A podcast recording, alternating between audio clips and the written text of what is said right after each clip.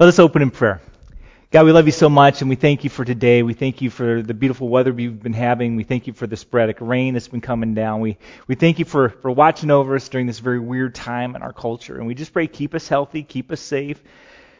But Father, also let us, in the midst of all the stuff that's going on, not get caught up in the circumstances, but let us get more and more caught up in you caught up in your love for us, caught up in your care, caught up in the realities your promises say that you've got us, that you love us, that we're yours, caught up in the reality and the promises that you're working all things for the good of those who love you. Let us look at the positives and the good things in the midst of this time and not get so caught up in, you know, the fear and the anxiety and the stress. And Father, that's my prayer today, and I pray that in the name of Jesus. And all God's people said, Amen.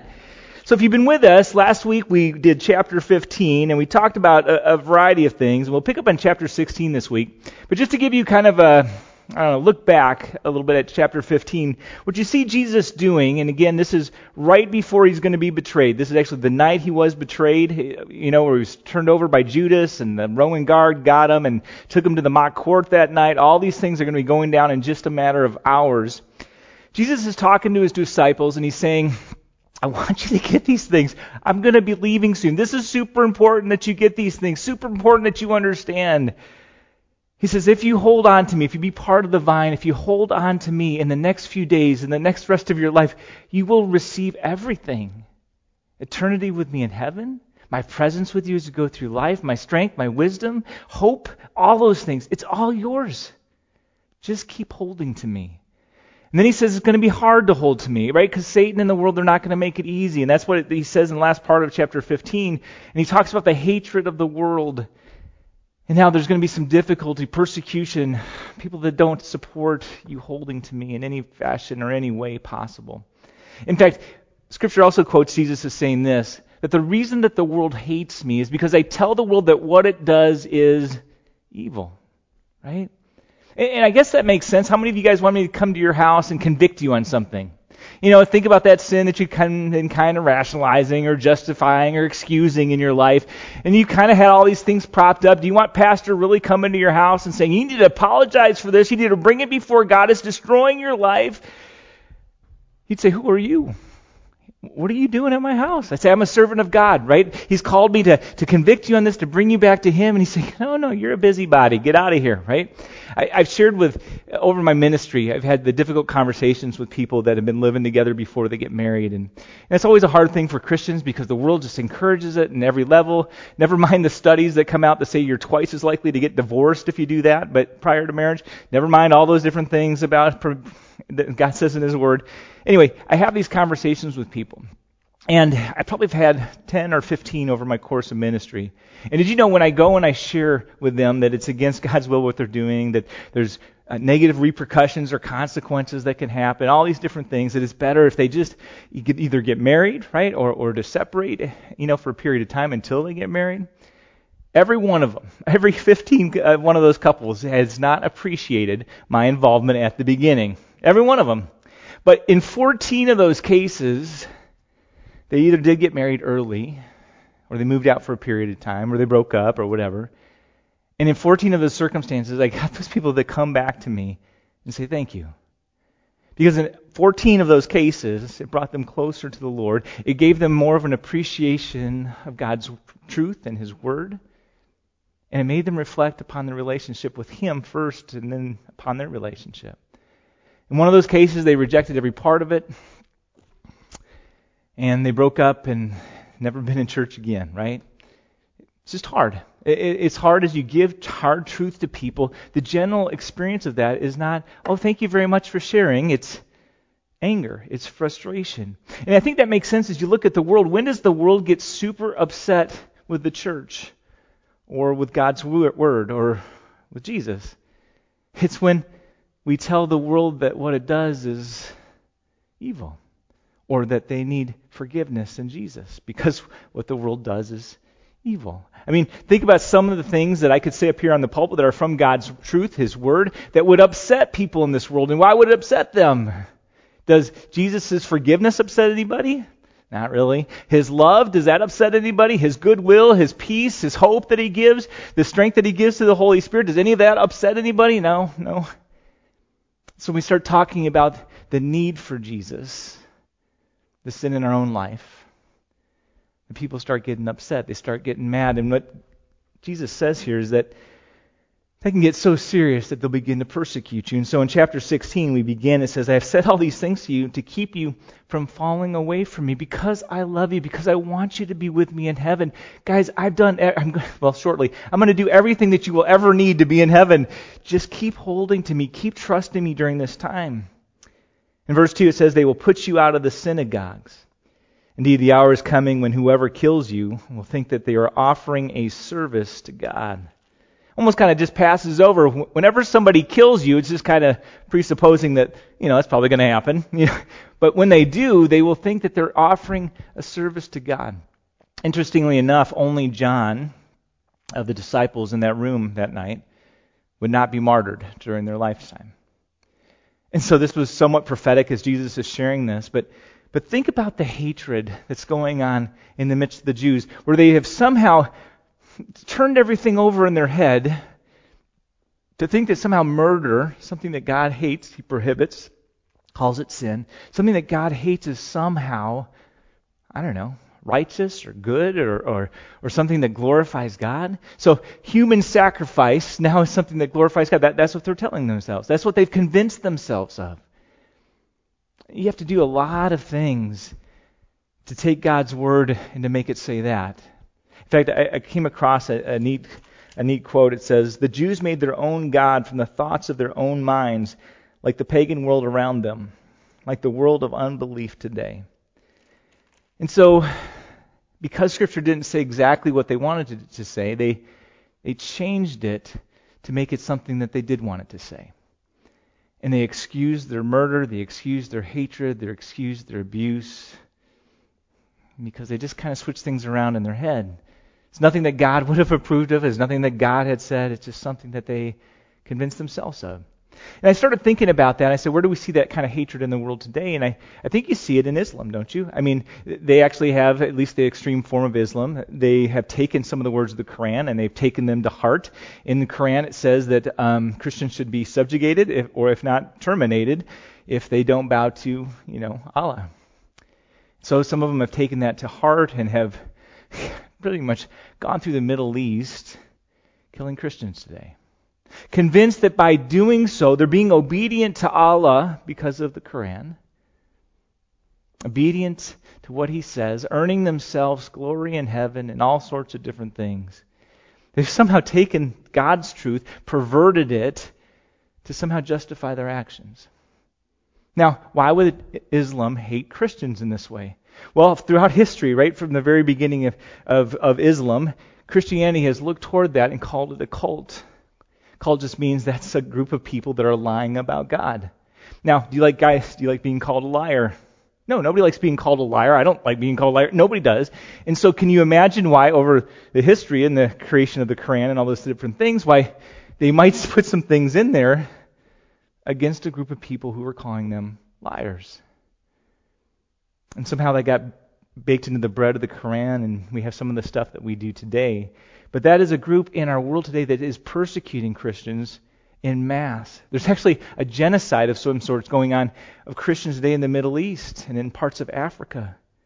Now, if it wasn't just, and they're pursuing um, a false god, Allah, right? But but what if what about the world? If you, did you have any secular examples of people persecuting Christianity? Well, sure you did. You had Russia back during the Cold War times when they were pursuing communism. They rooted out Christianity from amongst their people. You have China today, actually, the, for the sake of nationalism, and they're persecuting everybody. It's not just Christians, any religions.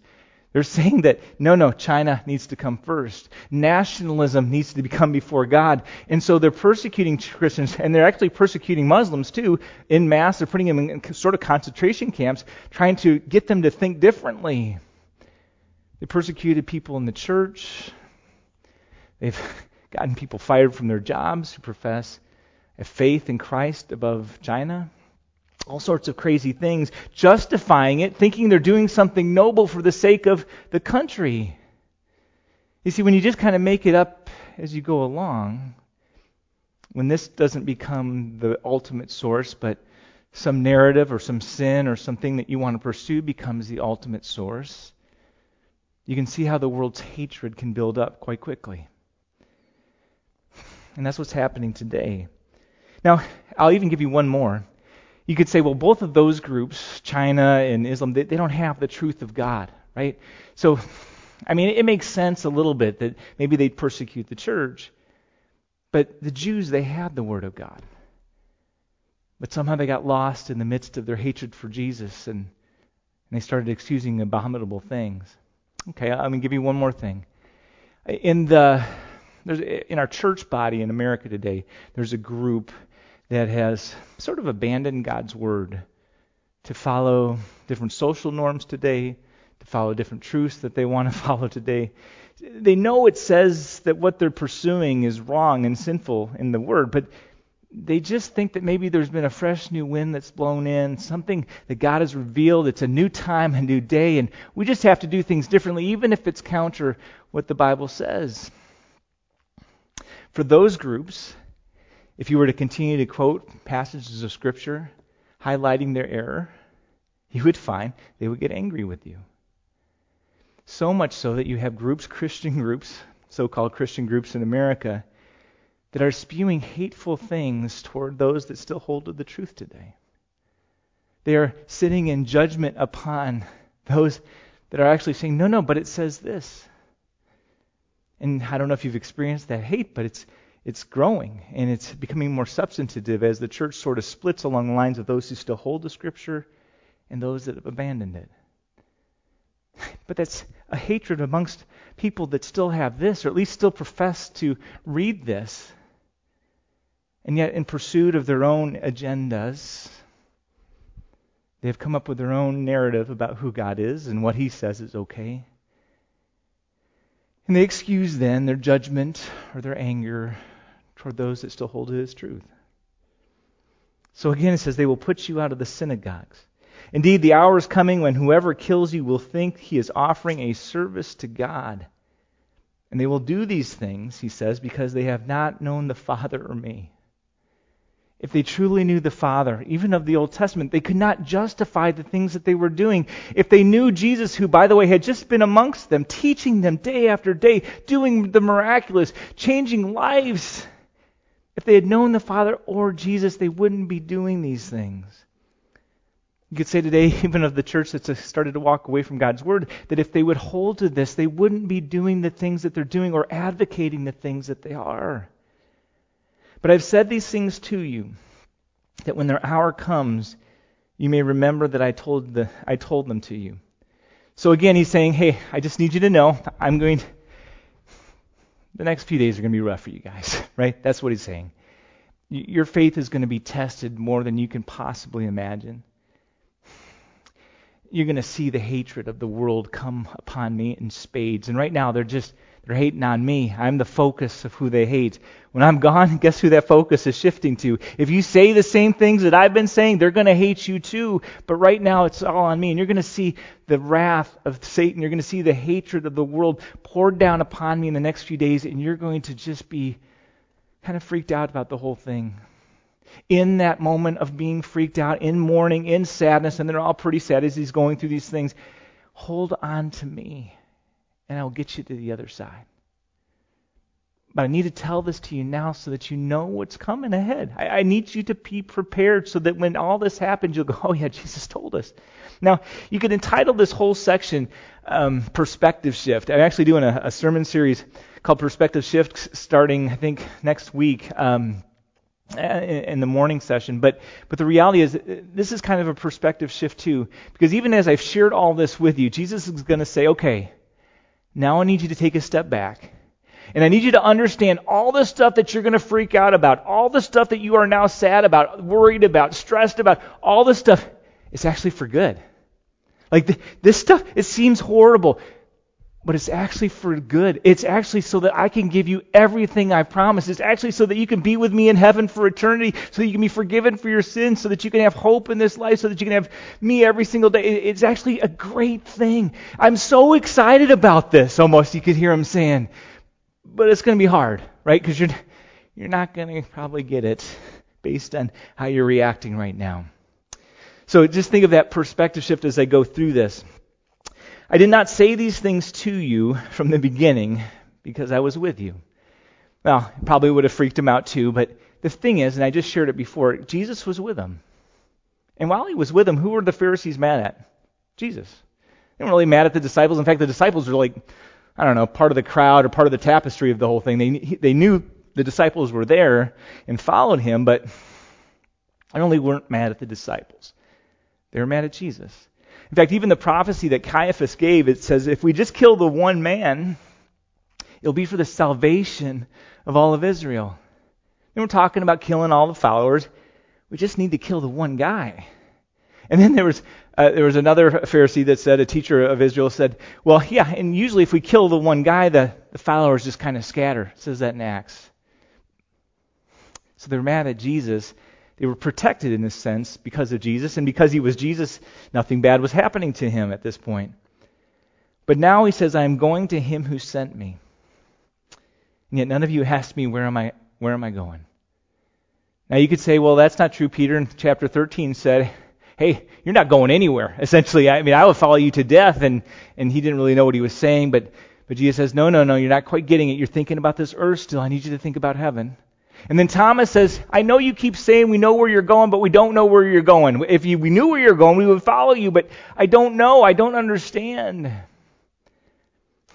But still, he's sharing all these things. And, and, and just as I share them with you, who are you thinking about? You oh man, persecution, that wouldn't be any fun for me. You know, going through these times uh, isn't going to be any fun for me. Going through this stress, that can't any be any fun for me. You say, no, no, no. Remember, perspective shift. Take a step back. Okay? None of you are asking me what's truly important with this. What's truly important is I am going to the one who sent me. I am going back to the Father. And when I do, you're going to be reconciled with him. You're going to be forgiven by Him. You're going to be ushered into the entrance of heaven. You're going to have the Holy Spirit reside with you, giving you strength and comfort as you go through this life and wisdom. You're going to have me for all of eternity. You win. You just are like the millionaires again of faith. You win. What I am doing by going back to the Father is why I am here. It's why I came. It came so that you could have everything. I know it looks bad. I know you're all freaked out, but it, it, it's more than that. It's, it's way more than that. But because I said these things to you, sorrow has filled your heart. Again, who are they focused on? Them. They're going to miss Jesus. Nevertheless, I tell you the truth. It is to your advantage that I go away. For if I do not go away, the Helper will not come to you. But if I go, I will send him to you. And why is it so important that Jesus goes away before he sends the Holy Spirit? You ever wonder about that? Because if he doesn't go away, he hasn't secured our forgiveness, our reconciliation, our, our, rightness with God, the entrance into heaven. He hasn't secured anything. But when he goes away, the Spirit can give all that away to whoever believes in Jesus. It gives the Spirit all sorts of stuff, right? The Spirit is he is the giver of the gospel. He's part of God, right? He, he's the one that shares all the good stuff with people all the time. And in sharing the good stuff, there's also the conviction that comes from that. But, but he's about sharing Jesus. That's his whole goal. To strengthen you, to comfort you, to remind you that you've got Jesus, to give you wisdom so that you understand Jesus and the gift that he brought you. He's going to send the Spirit because in sending the Spirit, he's already accomplished everything that the Spirit needs for him and go to transform the world. And if I go, I will send him to you. Now, the other thing I want you to think of is this. So, perspective shift. This is me just trying to personalize it in a weird way.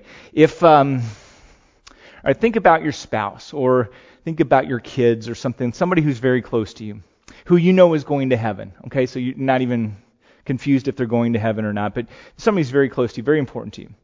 Now, let's say they were having this conversation. They're not Jesus, okay, but let's say they're having this conversation with you, and they're just saying, "Hey, I, I'm gonna, I'm gonna probably die pretty soon," and but that's a good thing because when I die, I'm going to get to go up and I'm going to get to hang out with God and I'm going to get to tell God, hey, you need to bless Randy or you need to bless, bless Judy or you need to walk, you know, with everybody as they go through life. You need to help them. And, and I'm going to be right there speaking into his ears the whole time. And you're going to be so blessed by me going there because I'm going to be, I don't know, in the front row with God and, and I'm going to be able to help influence and all this kind of stuff. It's going to be awesome.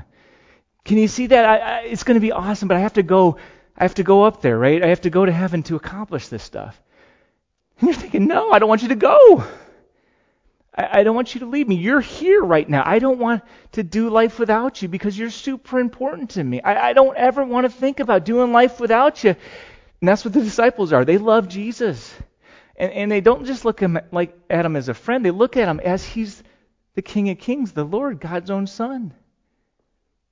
They look at him as he's the Savior of the world. And they don't ever want him to go. This nebulous future that Jesus keeps talking about, where he has to go to the Father, and they don't want to do life without him. And then it just seems like it's going to be harder, right? Because Jesus isn't there, and people are going to be mad at them now. We, we, we, don't, we don't want you to go. But Jesus keeps saying, I got to go. Because if I go, I'm going to be able to accomplish all these amazing things for you. You don't get how powerful this is yet, but, but you will. And then he starts talking about the Holy Spirit's role. And I'll talk about that, and then we'll, we'll pick up next week on the next part of this. But first, he starts in verses 8 through 11 talking about the Spirit's role when it comes to the world. And he says that the Spirit's role in terms of the world is three things. It says, When he comes, he will convict the world concerning sin and righteousness and judgment. Concerning sin, because they do not believe in me. Concerning righteousness, because I go to the Father and you will see me no longer. Concerning judgment, because the ruler of the world is judged. Hmm. So uh, let me break that up just a little bit. Concerning sin, because they do not believe in me. The reality is that every person on this whole earth has a need, a deep seated need to be forgiven. Number one reason people experience stress and anxiety in our world today depression, guilt. It's just the number one thing over and over and over. People have a need, deep down need, born in need to be forgiven. And what the Spirit is saying here is that Jesus is the only one that can give you that forgiveness. What does it say in the second part of that? Because you do not believe me. So concerning sin, because you do not believe in me. And what he's sharing with the world is this you're going to be stuck in your guilt unless you believe in me. And if you believe in me, not only do you get rid of the guilt, you get forgiveness, you get heaven, you get everything. But if you keep refusing me to stay in your sin, you put the sin as more important to me. You, you put the sin as something that you're going to follow instead of me. You, you, you refuse to believe me because you want to pursue a different path. You're going to be condemned because of that sin. You're going to stay in your guilt. You're going to experience a little bit of hell on earth as a result. And then he goes to the second part and he says, he says, concerning righteousness, because I go to the Father and you will see me no longer. Everybody in this whole world has a deep seated need to be righteous. Kind of a funny thing to think of. I don't mean righteous in the sense of perfect, but let me say good with your own selves, good with your own conscience. Right? That, that you are as you view yourself, generally you look at yourself and you say, I'm a good person because I, I mainly do good things. It doesn't mean you think you do everything that's good, right? It just means like when I self evaluate, I do more good things than I do bad things. I, I've, I've sort of have a sense of righteousness because I try to be generally a good person. I seek that righteousness. so here's the little struggle though. If you refuse to follow Jesus because of sin, and you're going to follow sin, eh, because that's just what you're going to do, you have to somehow seek that righteousness still, which means that you have to dim the voice of God. And either you have to stop believing that He's real, or you have to convince yourself somehow He's not that serious. You have to. Otherwise, you can't live with yourself because we have this deep need in ourselves to not be viewed as horrible people, but as good people, as righteous people. But Jesus is going back to the Father, and you will see him no longer. And he's just saying that that righteousness you seek, you crave, again, can only be found in Jesus. Because he's the one that forgives, he's the one that renews, he's the one, and I use this with the kids, but when they view you, right, God looks at us through these Jesus goggles or these Jesus glasses, and what was blurry and corrupt and broken, he now sees with clarity and perfection and righteousness. Your relationship has been restored, it's been fixed. And then he goes on to this last one and says, um, concerning judgment, because the ruler of the world is judged. So the Holy Spirit, all of us have this deep sense Um, because we have conscience, we have a sense of good and right, we have a sense of, of fair play, even though we don't always experience it. We have a sense of that that shouldn't happen because it should be more fair, more more right, that it should be just, right, in, in our world, and it's not because of sin and different things. But we have a sense and we have a fear as human beings that if we haven't been more good than more bad, then our eternity, then our post death will be something that's a little bit more scary than good. Everybody does. And what God says is the Spirit is saying that judgment can only be solved in Jesus. One sin condemns us to hell.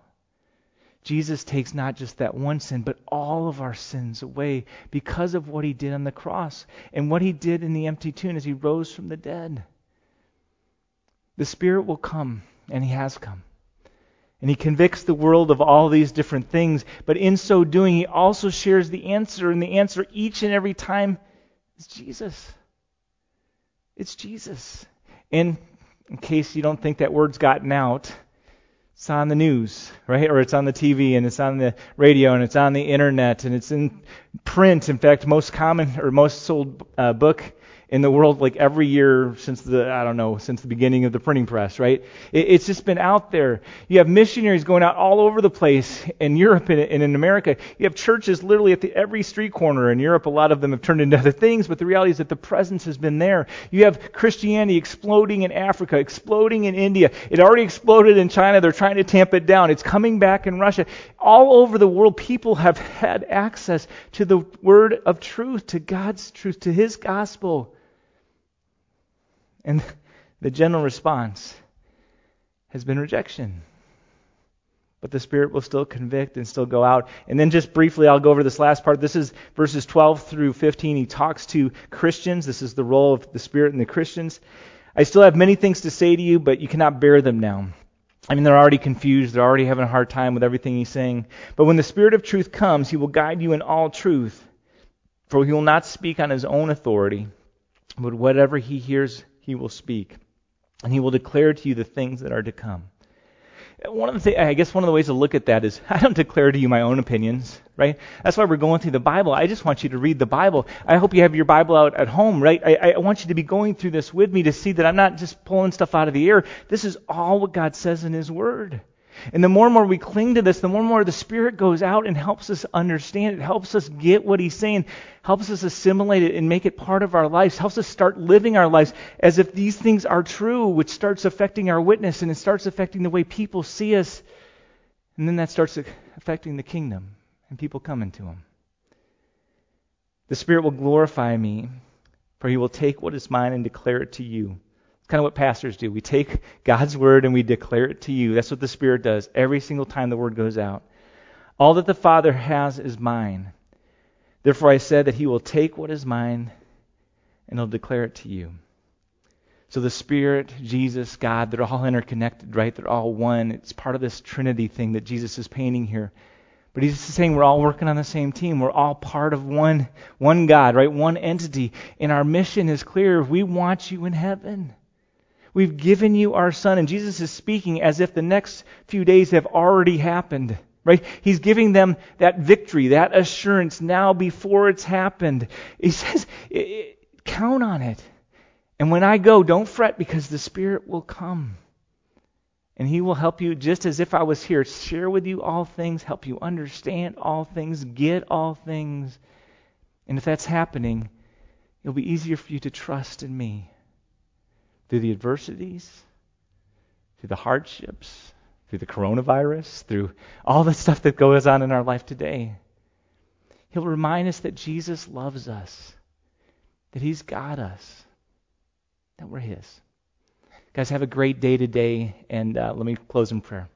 God, we love you so much, and we thank you for Jesus. We thank you for just this time with his disciples. He just shared so much with them. He was trying to I don't know, to get their focus off of the circumstances of the now and get it on Him, get it on what He was about to accomplish. Father, as we, we deal with the circumstances today of the now, oh, use these sermons, use these messages, Lord, to, to get our focus back on you. To get our focus back on the one that can help us through every adversity, who can be our strength in times of trouble, who can be our peace in the midst of the storm who is one that continues to remind us that He loves us, that we're forgiven, and that we're His. Father, we love you so much, and we thank you for Jesus today. And all God's people said, Amen.